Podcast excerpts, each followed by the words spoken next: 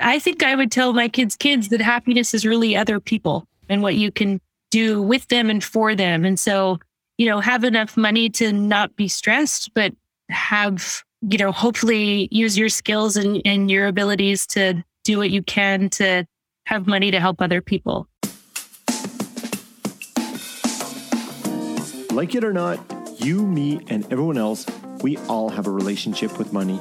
And for the most part, it's a complicated one. My name's Sean Maslick. Welcome to the Most Hated F Word podcast. As a certified financial planner, I want to take you on a journey as we throw out the technical finance books and shift our focus towards our minds, our money, and what matters most.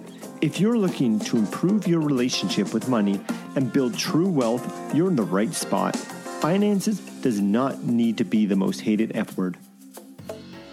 Welcome back to the Most Hated F Word podcast.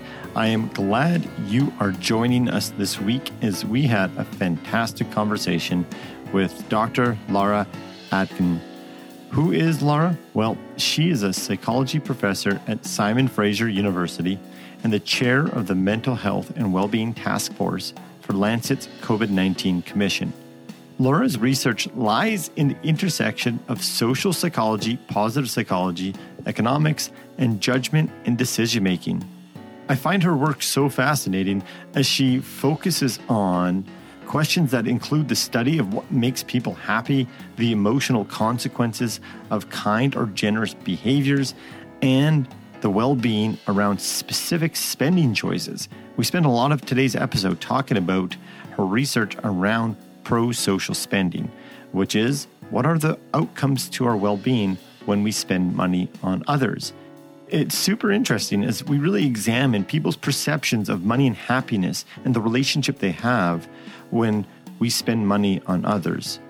We also talk about what is happiness. And we start out talking about this idea of what is happiness because I think it's important that we have this baseline understanding of what is happiness. It's a really vaguely defined term, and we have so many different perspectives of what is happiness. So I thought it was important that we start with what her research is showing around what happiness is.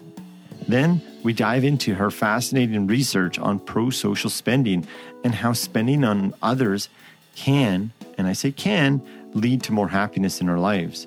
Laura really goes into how we can use our money to spend on others that make us happier. And there's three common core needs that her research has shown provide us with the best bang for a buck, if you will, on how to spend money on others in order to get these psychological benefits.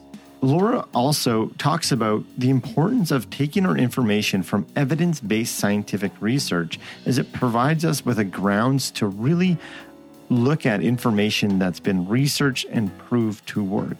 She talks about the importance of replicating research to make sure that the results that we are relying on are valid and that research changes over time and that we have to keep this open mindset.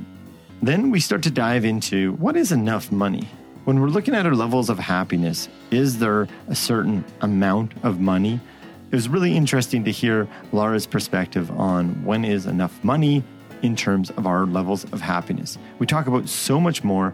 I hope you enjoy this fascinating conversation with Dr. Laura Aknin. Laura, welcome to the show. Thanks for having me. Thank you. I have read many of your papers over the last number of years, and I find them extremely insightful, I guess, for myself, just where I am on my discovery of this relationship between money and happiness.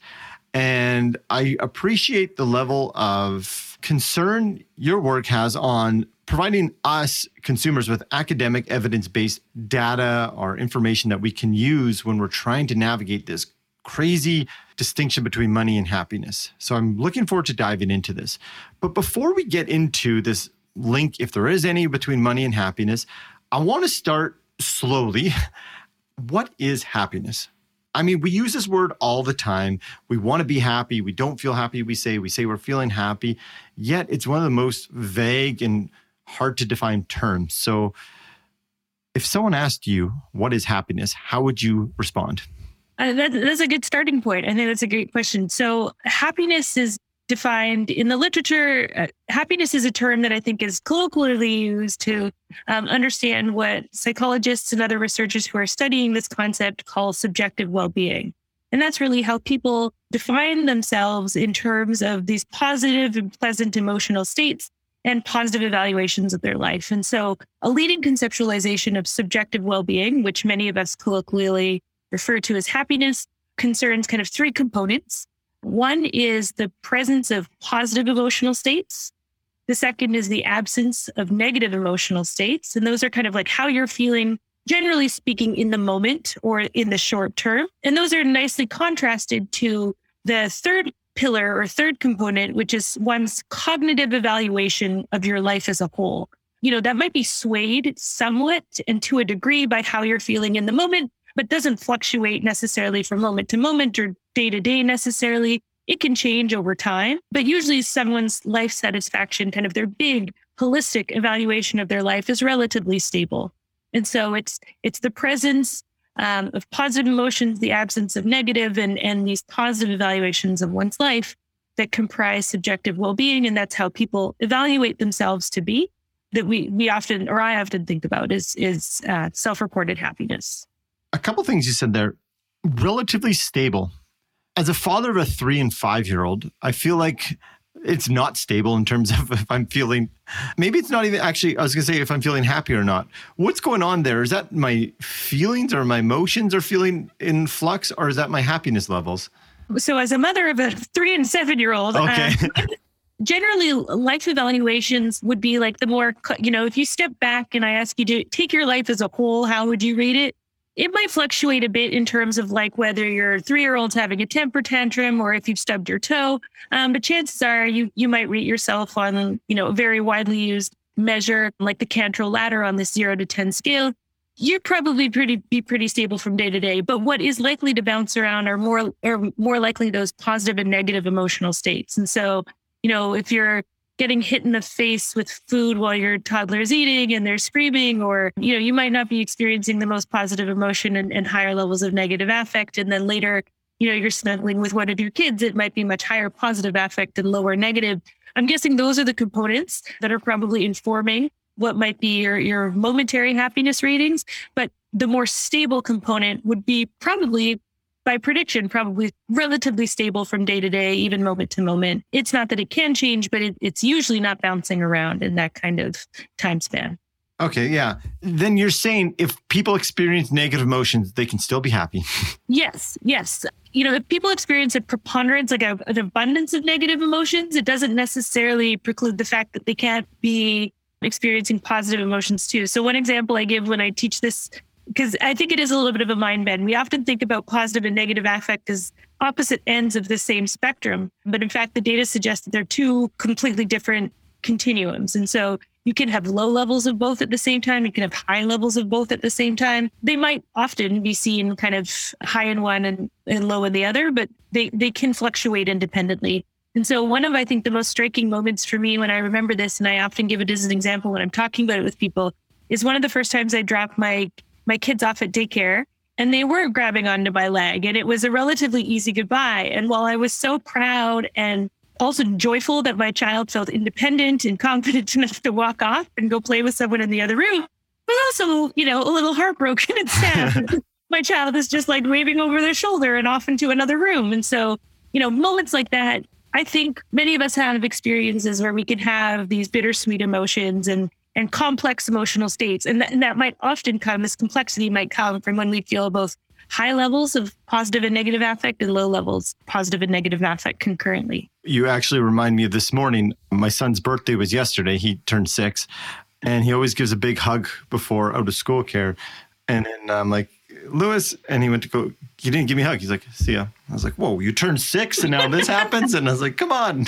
And so I appreciate that because I opened up saying I appreciate your your attention to academic and evidence-based research and I think that's applicable in the happiness world because we see so many self-help books or other maybe author point of view perspectives that I feel at times make other people feel like if I experience a negative emotion, something's wrong with me, I'm not happy. And it kind of perpetuates this positive toxicity thing. So I really wanted to get the point across that this is evidence based information that really, really has deep, rigorous research that we can start to rely on when we want to look at our relationship with happiness. So I want to get into the money side here, but when you back to the stability thing, can you touch on the research that has talked around our happiness set points? And I know different percentages are thrown around, but maybe not. We don't have to get into exact percentages, but I guess your take on this idea that we have a stable, innate, given level of happiness, and then the other categories that may influence our overall levels of happiness. Sure. So there is some research suggesting that what influences our happiness levels may be in part biologically predetermined or, or you know, in our genes. So there's some some classic research on um, monozygotic and dizygotic twins. So those who share all their genetic information and those who are you know born in the same at the same time but are effectively as are, as similar as uh, two siblings might be. And long story short people who share their genetics identically seem to have much more similar happiness levels later in life than dizygotic twins who who are as, as similar genetically as as brother and sister are. And that has led to researchers suggesting that a substantial proportion of what influences our happiness might be genetic. And because we can't really change our genetics right now, we're kind of locked in at this biological set level. Since some of that classic research, which made a huge splash and was really interesting, additional work has come out to show that our genes might have an influence on our happiness, but it's not a perfectly direct route. And there are certainly other things that might matter. So there are other forces that might lead some to stability and happiness and, and some important ways in which there's flexibility too. So one another contributing factor in addition to genes that that leans into the stability side of things is the idea of hedonic adaptation. So even when our lives might change in some large and pretty consequential ways, like we get married, we move to new places, we have kids, we land our dream job, all of these things seem like they might skyrocket or or tank our happiness. People do react, but a lot of data suggests that we don't react as strongly and extensively, or at least for as long as we might think we will. And so that leans into the stability camp. However, more recent research has suggested that just because there are forces for stability doesn't mean that happiness can't change. And contributing pieces that matter for these changes sometimes don't lie where we think they might be. So, large circumstantial changes like getting married or having kids or landing our dream job or earning a lot more money, we often think will bring a lot more happiness than it often does. And in fact, the research suggests that it's sometimes that kind of maybe the most magic, if you will, happens in the small everyday choices we make through um, what some researchers like Sonja Lyubomirsky and colleagues have called volitional activities. So these are the kinds of things that we choose to invest our time in. They don't necessarily just happen to us, but they're, you know, like if you choose to go for a run, if you choose to reach out to a friend, you choose to do a kind deed, these types of things, you choose to be grateful. These are small little things that you might think might not change your happiness, but over time, it actually, the evidence suggests that over time and in it, some accumulative fashion, it can have a, have a pretty substantial and, and possibly long term impact on happiness. There was a lot there. No, Sorry. it's so good. That I, I want to get to like some of the stuff that I, I thought I'd be talking about, but you keep making me think of so many aspects, I guess, of the human condition, of this desire to seek more and more, but yet we adapt to so much. But it's those everyday moments. And it was making me think of an article, and I, I wasn't prepared to talk about this, but you recorded an article at The Atlantic talking about how I forget what the title was called, something about how maybe the pandemic didn't after the pandemic settling, maybe it didn't impact our mental health as much as we originally thought. And your last statement about those momentary things are kind of create more happiness. And this pandemic evaluation made me think of myself, where you talked about happiness as the valid part of happiness and subjective well-being is evaluating our life. And during the pandemic, or recently as reflecting on fortunately we didn't have any health scares in our family and I started, I guess, evaluating things. And the most enjoyable thing I could think about in the last two years, not the most, but something that was really important to me was I got to walk my kids to school and daycare every day.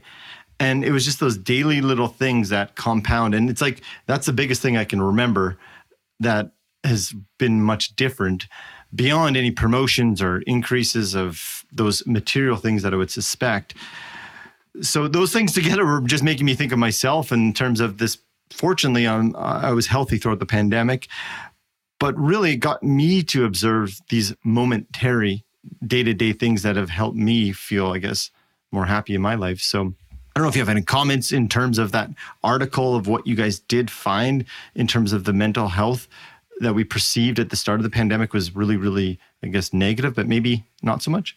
Sure. Yeah, I'm happy to give a quick summary. And if if you want to dive into it more, let me know. But you're referring to the yeah, the Atlantic piece, which was kind of a what we hope was an approachable summary of, of this larger review we wrote of the literature trying to understand how mental health had fluctuated over the first year and a bit of, of the COVID 19 pandemic for this mental health task force we were working on through the Lancet.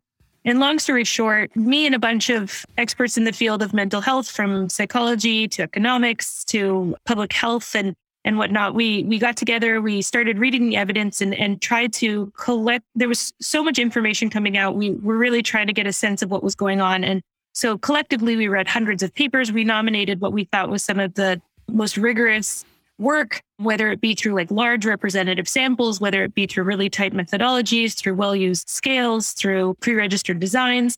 We pooled together what we thought were the best available papers to try to look at this question from multiple ways. And when we sat down to really kind of synthesize information, we thought it was going to be an avalanche of heart rate. We thought it was just going to mm-hmm. be that, you know, depression rates had skyrocketed, anxiety rates were through the roof, suicide rates were through the, you know, had, had risen. With, those were our expectations.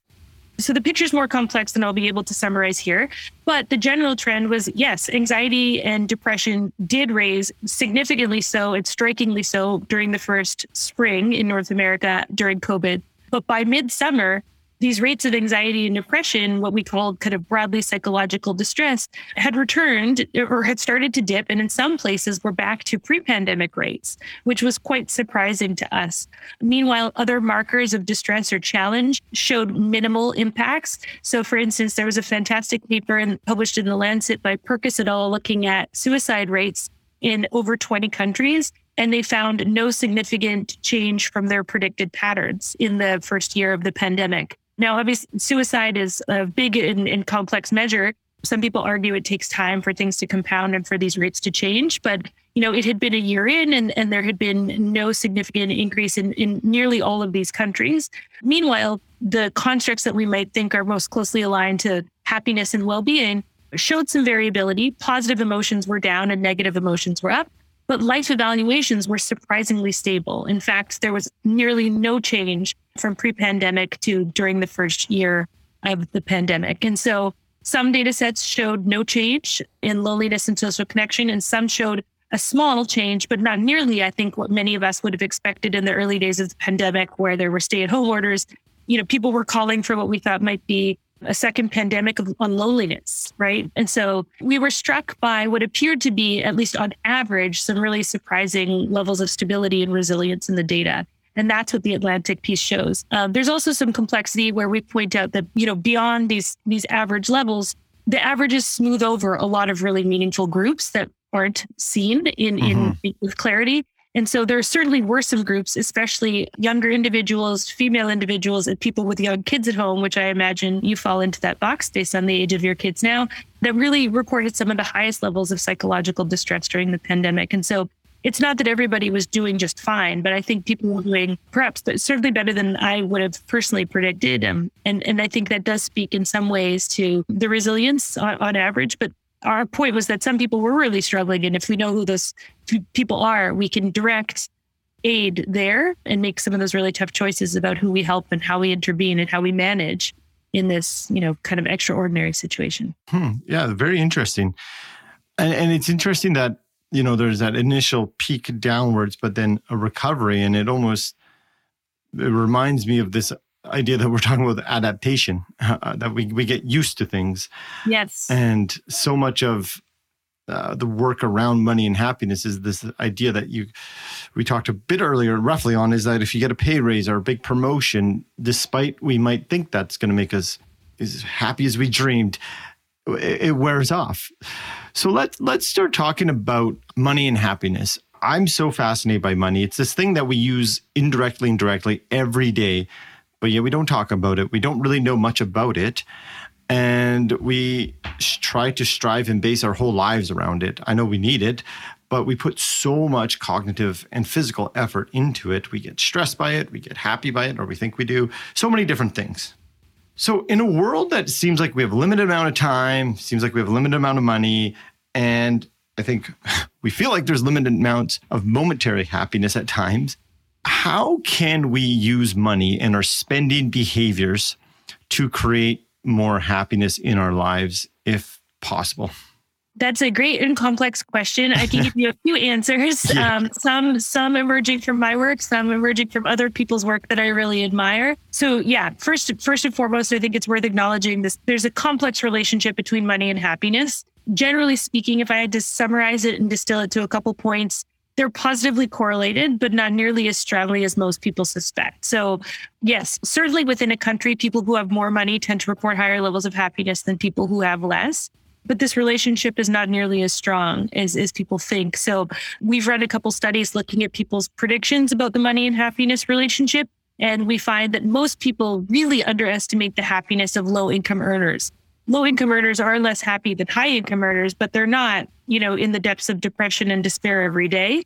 They likely have more daily struggles in some domains than other people do, but also perhaps some some overlooked strengths and, and supports that maybe most of us don't recognize. But anyway, the point is, is within a nation, usually there is a small but positive correlation between money and happiness. This relationship does get stronger when we look across countries, in part because countries with higher levels of GDP per capita or higher earnings can provide better supports to the people, to, to the citizens and the, and the people who live there. So, safe drinking water, some kind of infrastructure often comes with less corruption and so on and so forth. But anyway, so there is a positive relationship between money and happiness, but it's it's complex but generally speaking, people think that, yes, like you said, earning this, you know, this twenty, thirty thousand dollar raise or whatever it might be, catapulting to this next stage of my career will make me so happy and it's going to make me happy forever. And oftentimes people are sorely disappointed by, by what happens there.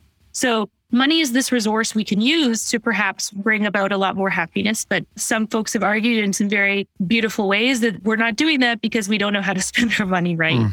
So, one, I think one of the most well established findings kind of coming out of this domain is some work by uh, Leaf Van Boven and Tom Gilovich showing that spending money on um, experiences leads to greater happiness than buying things. There's been over a decade of research on this question. It's been found in many different samples and in many different ways using different research paradigms. But broadly speaking, people tend to be happier, for instance, going on a vacation than using the same amount of money to buy a couch or something like that. There are different reasons and we can talk about why that is, but that's kind of one recommendation I think I would I would offer to folks. Another kind of key thing emerging from this or, responding to that question is is some of my work which suggests that people actually get more happiness spending their disposable income on other people than as than on themselves. I think this can sometimes be a pretty counterintuitive finding because we strive to make this money to buy the things that we need. And I'm not saying anybody should forego, you know, the things the, the essentials of their life to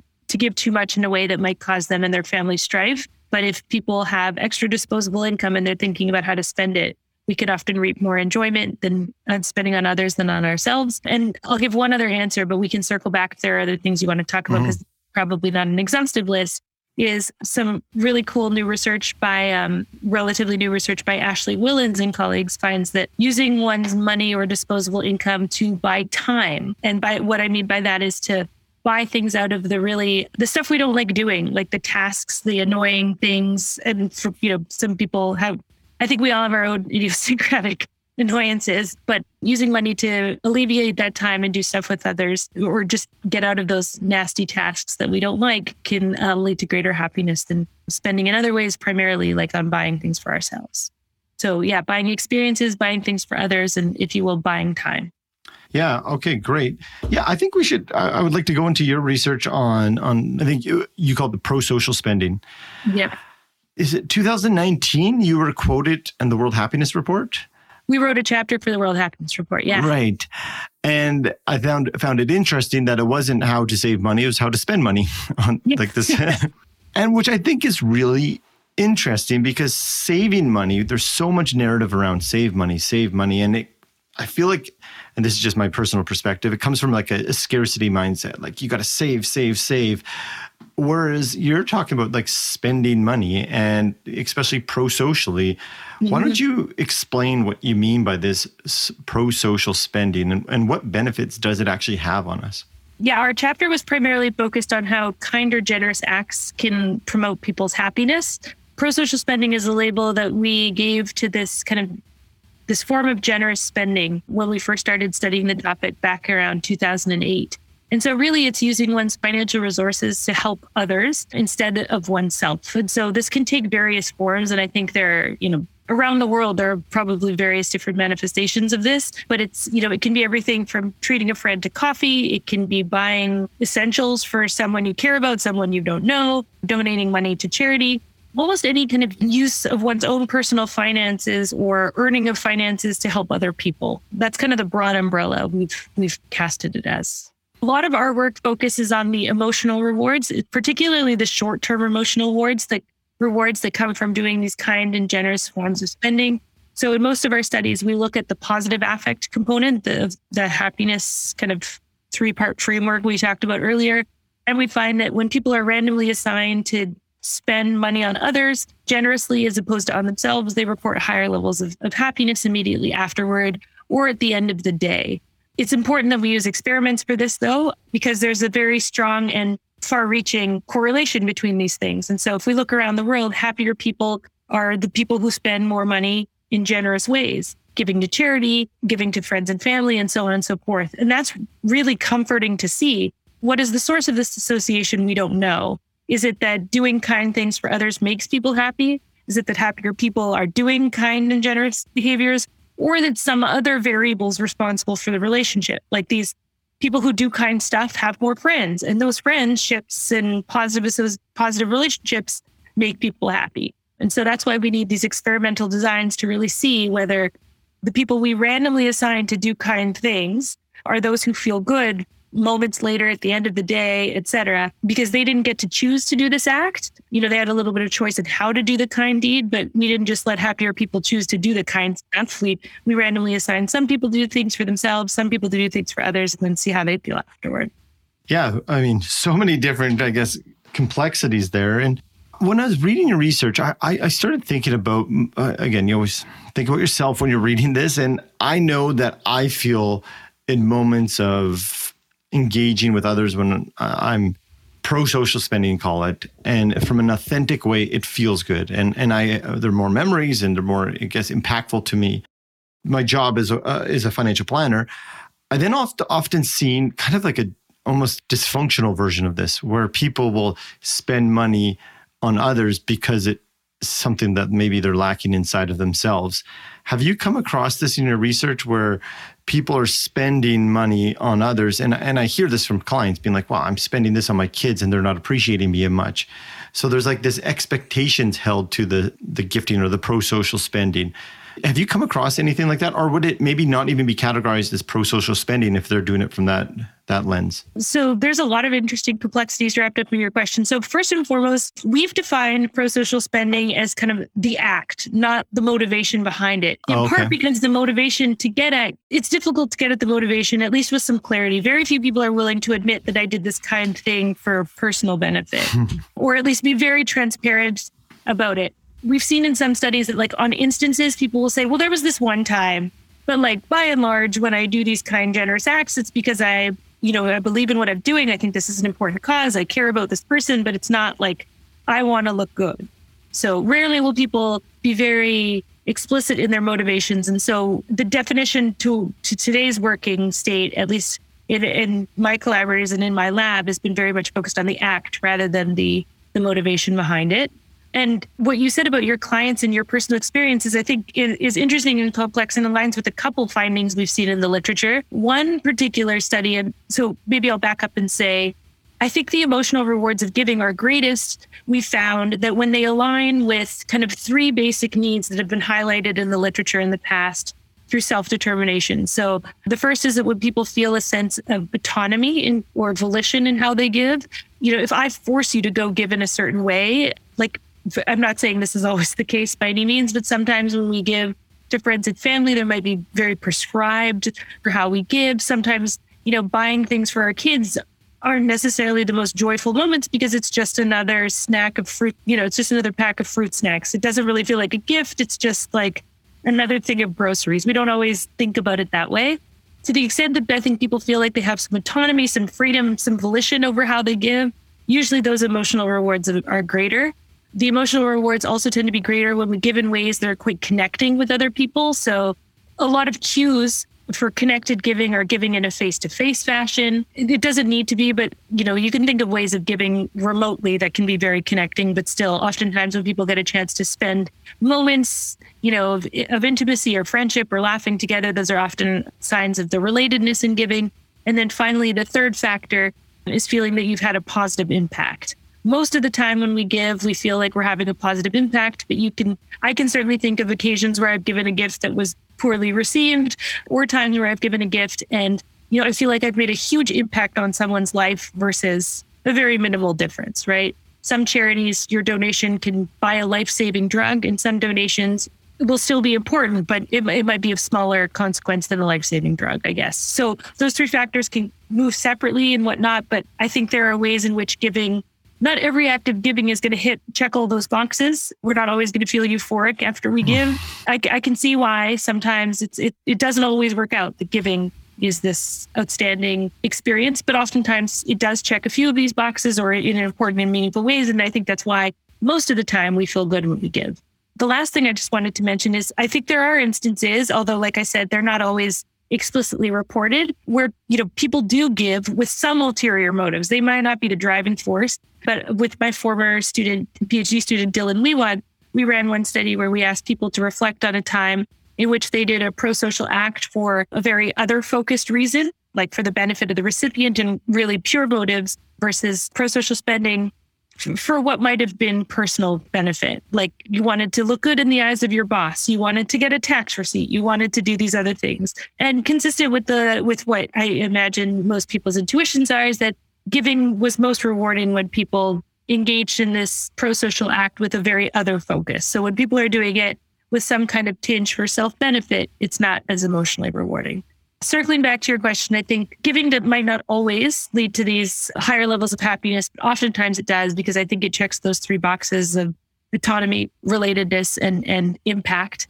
But when people do it for selfish, more selfish reasons, that also seems to undermine it as well. Yeah, I, I really like that the relatedness, autonomy, and positive impact, and I think that's something that that listeners can can really use as kind of a an evaluative reason why am I I spending yeah, it's, it's really, really fascinating. Now, d- does it matter if I get a windfall of money and spend that, or if I'm spending somebody else's money? Does that have any impact on the pro social spending? Another good question. And the short answer is I'm not 100% certain. So uh, I could tell you why. So there is one study where, with very small, minimal design, the researchers either had people earn money or or receive a windfall that they either spent on themselves or others. And what the researchers found in that particular study was that it didn't really matter the source of the money. As long as you spent on other people, you were happier than if you spent on yourself. That being said, we're talking about relatively small sums of money, like I think what was around $5, if I'm remembering right. But also, it was a relatively small study with not a huge number of people. And so I'm not not saying that that study is, is, is not leading us in the right direction, but I think it would be nice to replicate with the larger larger financial earnings like windfalls or, or earnings but also with a larger study design, which, as you might imagine, is very expensive. um, and so, for both practical reasons like that, because it's expensive to run these large studies, but also it's also unethical for me to tell people how to spend their own money. It's hard to make these kinds of conclusions. What I can say, though, is that when we look at how people spend their own money in everyday life, the findings converge very nicely with what happens with the findings we we observe in experimental studies where we provide windfalls. In both those situations, spending money on others leads to higher levels or is associated with or leads to higher levels of happiness than spending money on oneself. So it seems that regardless of whether it's a windfall or earnings, these emotional rewards pan out but it would be nice to run a large expensive study to be sure. well, I'll tell you, I'm always constantly trying to figure out my own relationship with money, but when sometimes I have a hard time spending too much of it. Yeah. But when I when I get money like a windfall or a given it or a free company uh, expense and I can take someone out for dinner, nothing feels better. Yeah. At least for myself. I'm like, yeah, order what you want. Yeah. I found it interesting that in one of your papers I saw that perhaps volunteering didn't actually create as much positive effect as spend pro social spending. Why is that?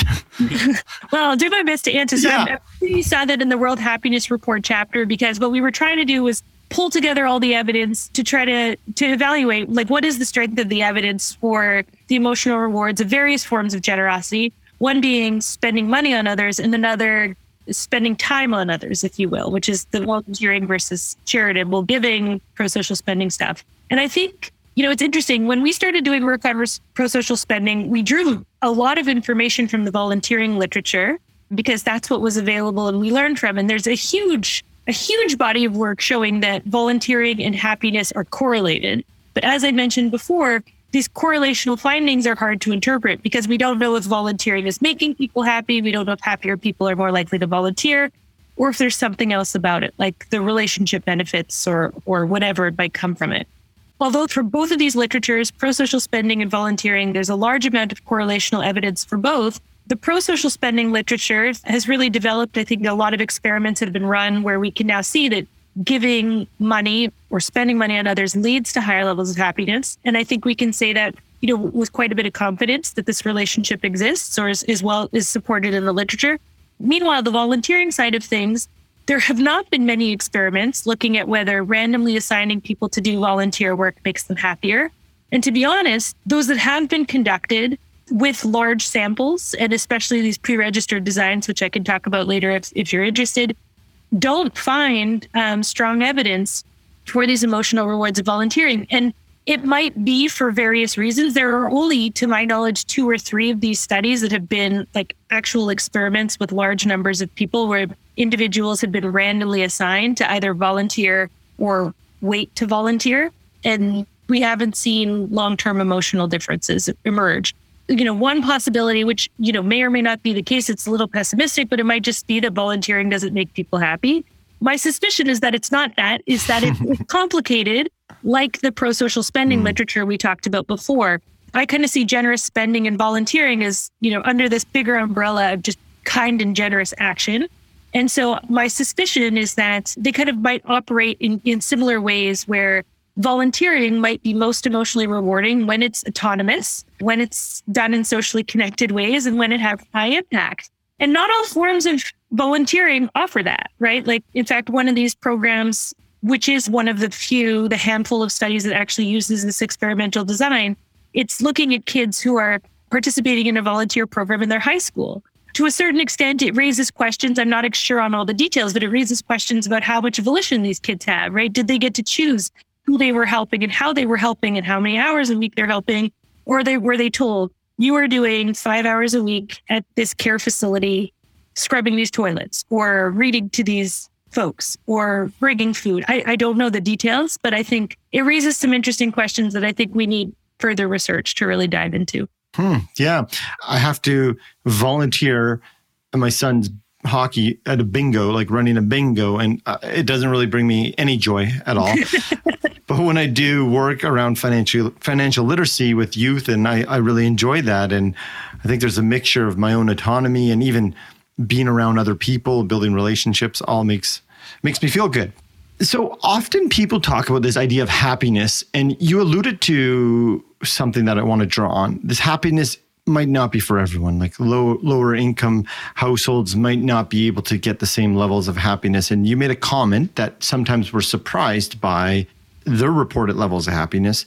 A few months back, I had Dr. Robert Biswas on the podcast, and he talked about his research when he went to Calcutta, and he was surprised by the amount of happiness that individuals in quite severe poverty situations were feeling.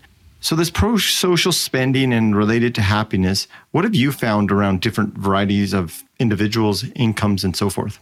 Yeah. Well, so first and foremost, I should say some of the work that we've done looking at the emotional consequences of pro social spending in rich and poor countries Robert Biswas-Diener is on that paper. I'm aware of those findings, and I think that's important because you're right. I, I, to clarify, I, I don't want to say that happiness is unachievable to individuals of lower uh, income. By no means. the finding I was trying to relay was that in some of our work and in other people's work, people seem to mispredict the happiness of low income of low income households, thinking that they're a lot less happier than they truly are. Which I think is really nicely convergent with some of Robert's findings, which is that in places where people or places or in households where people might have very scarce financial resources, we might assume that's not great for happiness, that people are often doing better than others would predict. That was also the case of one of one of the most exciting and rewarding projects I ever got to work on was traveling to Vanuatu to run a follow-up experiment looking at whether pro-social spending leads to happiness in small scale traditional societies. And I made this exact same error where you know, ignoring the pro-social spending question for just a minute, I was traveling to this to this small um, little rural place in the middle of Vanuatu. There was no running water. There was no electricity. Many folks never left their their village, nor would they. You know, and I thought like food is scarce and and all these things. I thought maybe when people are going to be self-reporting their happiness, I'm, I'm curious to see where they're going to rate themselves on this scale. And in fact, it was some of the highest levels of happiness I'd ever seen in some of my own work. And, you know, when I stopped to think about it, it became quite obvious. I, I mean, these people were living in small little villages with close family and friends. They were surrounded by the most gorgeous natural environment. Certainly, they had stressors, do not get me wrong, but they were living such close and connected lives with other families and all these people they care about. They weren't worried about, in many ways, status and things that many of us get consumed and caught up with. And you know, in retrospect, I was realizing that they have some of the highest levels on predictors of happiness that many of us overlook for ignorance chasing other things instead. So, anyway, all that to say that I, I think that work kind of nicely aligns with that of Robert Biswas-Diener. That being said, so I think your original question was do the emotional rewards of generosity seem to be detectable in relatively rich and poor places or households and communities. And, and the evidence we've collected to date suggests yes. In a 2013 paper, we ran a number of studies and analyzed some data. Long story short, what we found is in both relatively rich and relatively poor countries, so in places where GDP per capita was high versus where it was low. So looking at in Canada, looking at in India, looking at in South Africa, even recruiting samples or, or student populations where individuals have reported having trouble meeting their basic needs for their, their family's household over the past several months. Even in, in some of these samples, we found that people were reporting higher levels on average, spending money on others than on themselves. And so I think people may give in very different ways and uh, in personally meaningful and representative ways. But I think this the bottom line is that generosity, whatever form it might take, leads to these short term emotional rewards relatively robustly in, in rich and poor contexts. So fascinating that we spend so much of our waking hours here in developed worlds trying to get more of this this money thing, which of course gives us comfort and makes life easier, but it's the research is pretty clear that it's not what we make it out to be. Recently we were we were in Mexico with our family and I, I was chatting with the gentleman who was running the Airbnb. Mm-hmm. And he didn't own it. He was really good at uh, making sure everyone was comfortable. And we got to know him over the course of a few days. Super, super pleasant individual. He was just asking how our stay is going. And we are saying, good. And I, we just started talking about Mexico. And I just said, you guys live in a beautiful place. We like to be guests here. And he's just like, you know, I started to realize the more I've been doing Airbnb hosting, he just does it part time, but I, I realized that everyone's coming down here to have what I have. and he's like, in the morning, we do, they're, they're building this big hotel. He's like, in the morning, I build, we do, he's construction worker with 12 of my close friends and we talk and we build. And then I come and do this in the evening. And uh, I have what you have one every, or I have, he said something like, I get to look at this ocean every day and you come down here to do it. So he's like, life's good. I was like, yeah, it's so interesting that like we want what they want. And often when, when tourists come in other countries, of course, life's easier. And I don't want to discredit that life is easier with money, but I just don't think it's as impactful as we really think it is. I think yeah. up to a point, money buys a lot of security and comfort. Mm-hmm. Um, but beyond a certain point, like amassing more for the sake of amassing more, there, there's a lot more enjoyment that comes from using it to, to help others and, and spend one's time with the people you care about and do meaningful things than just having it sitting there.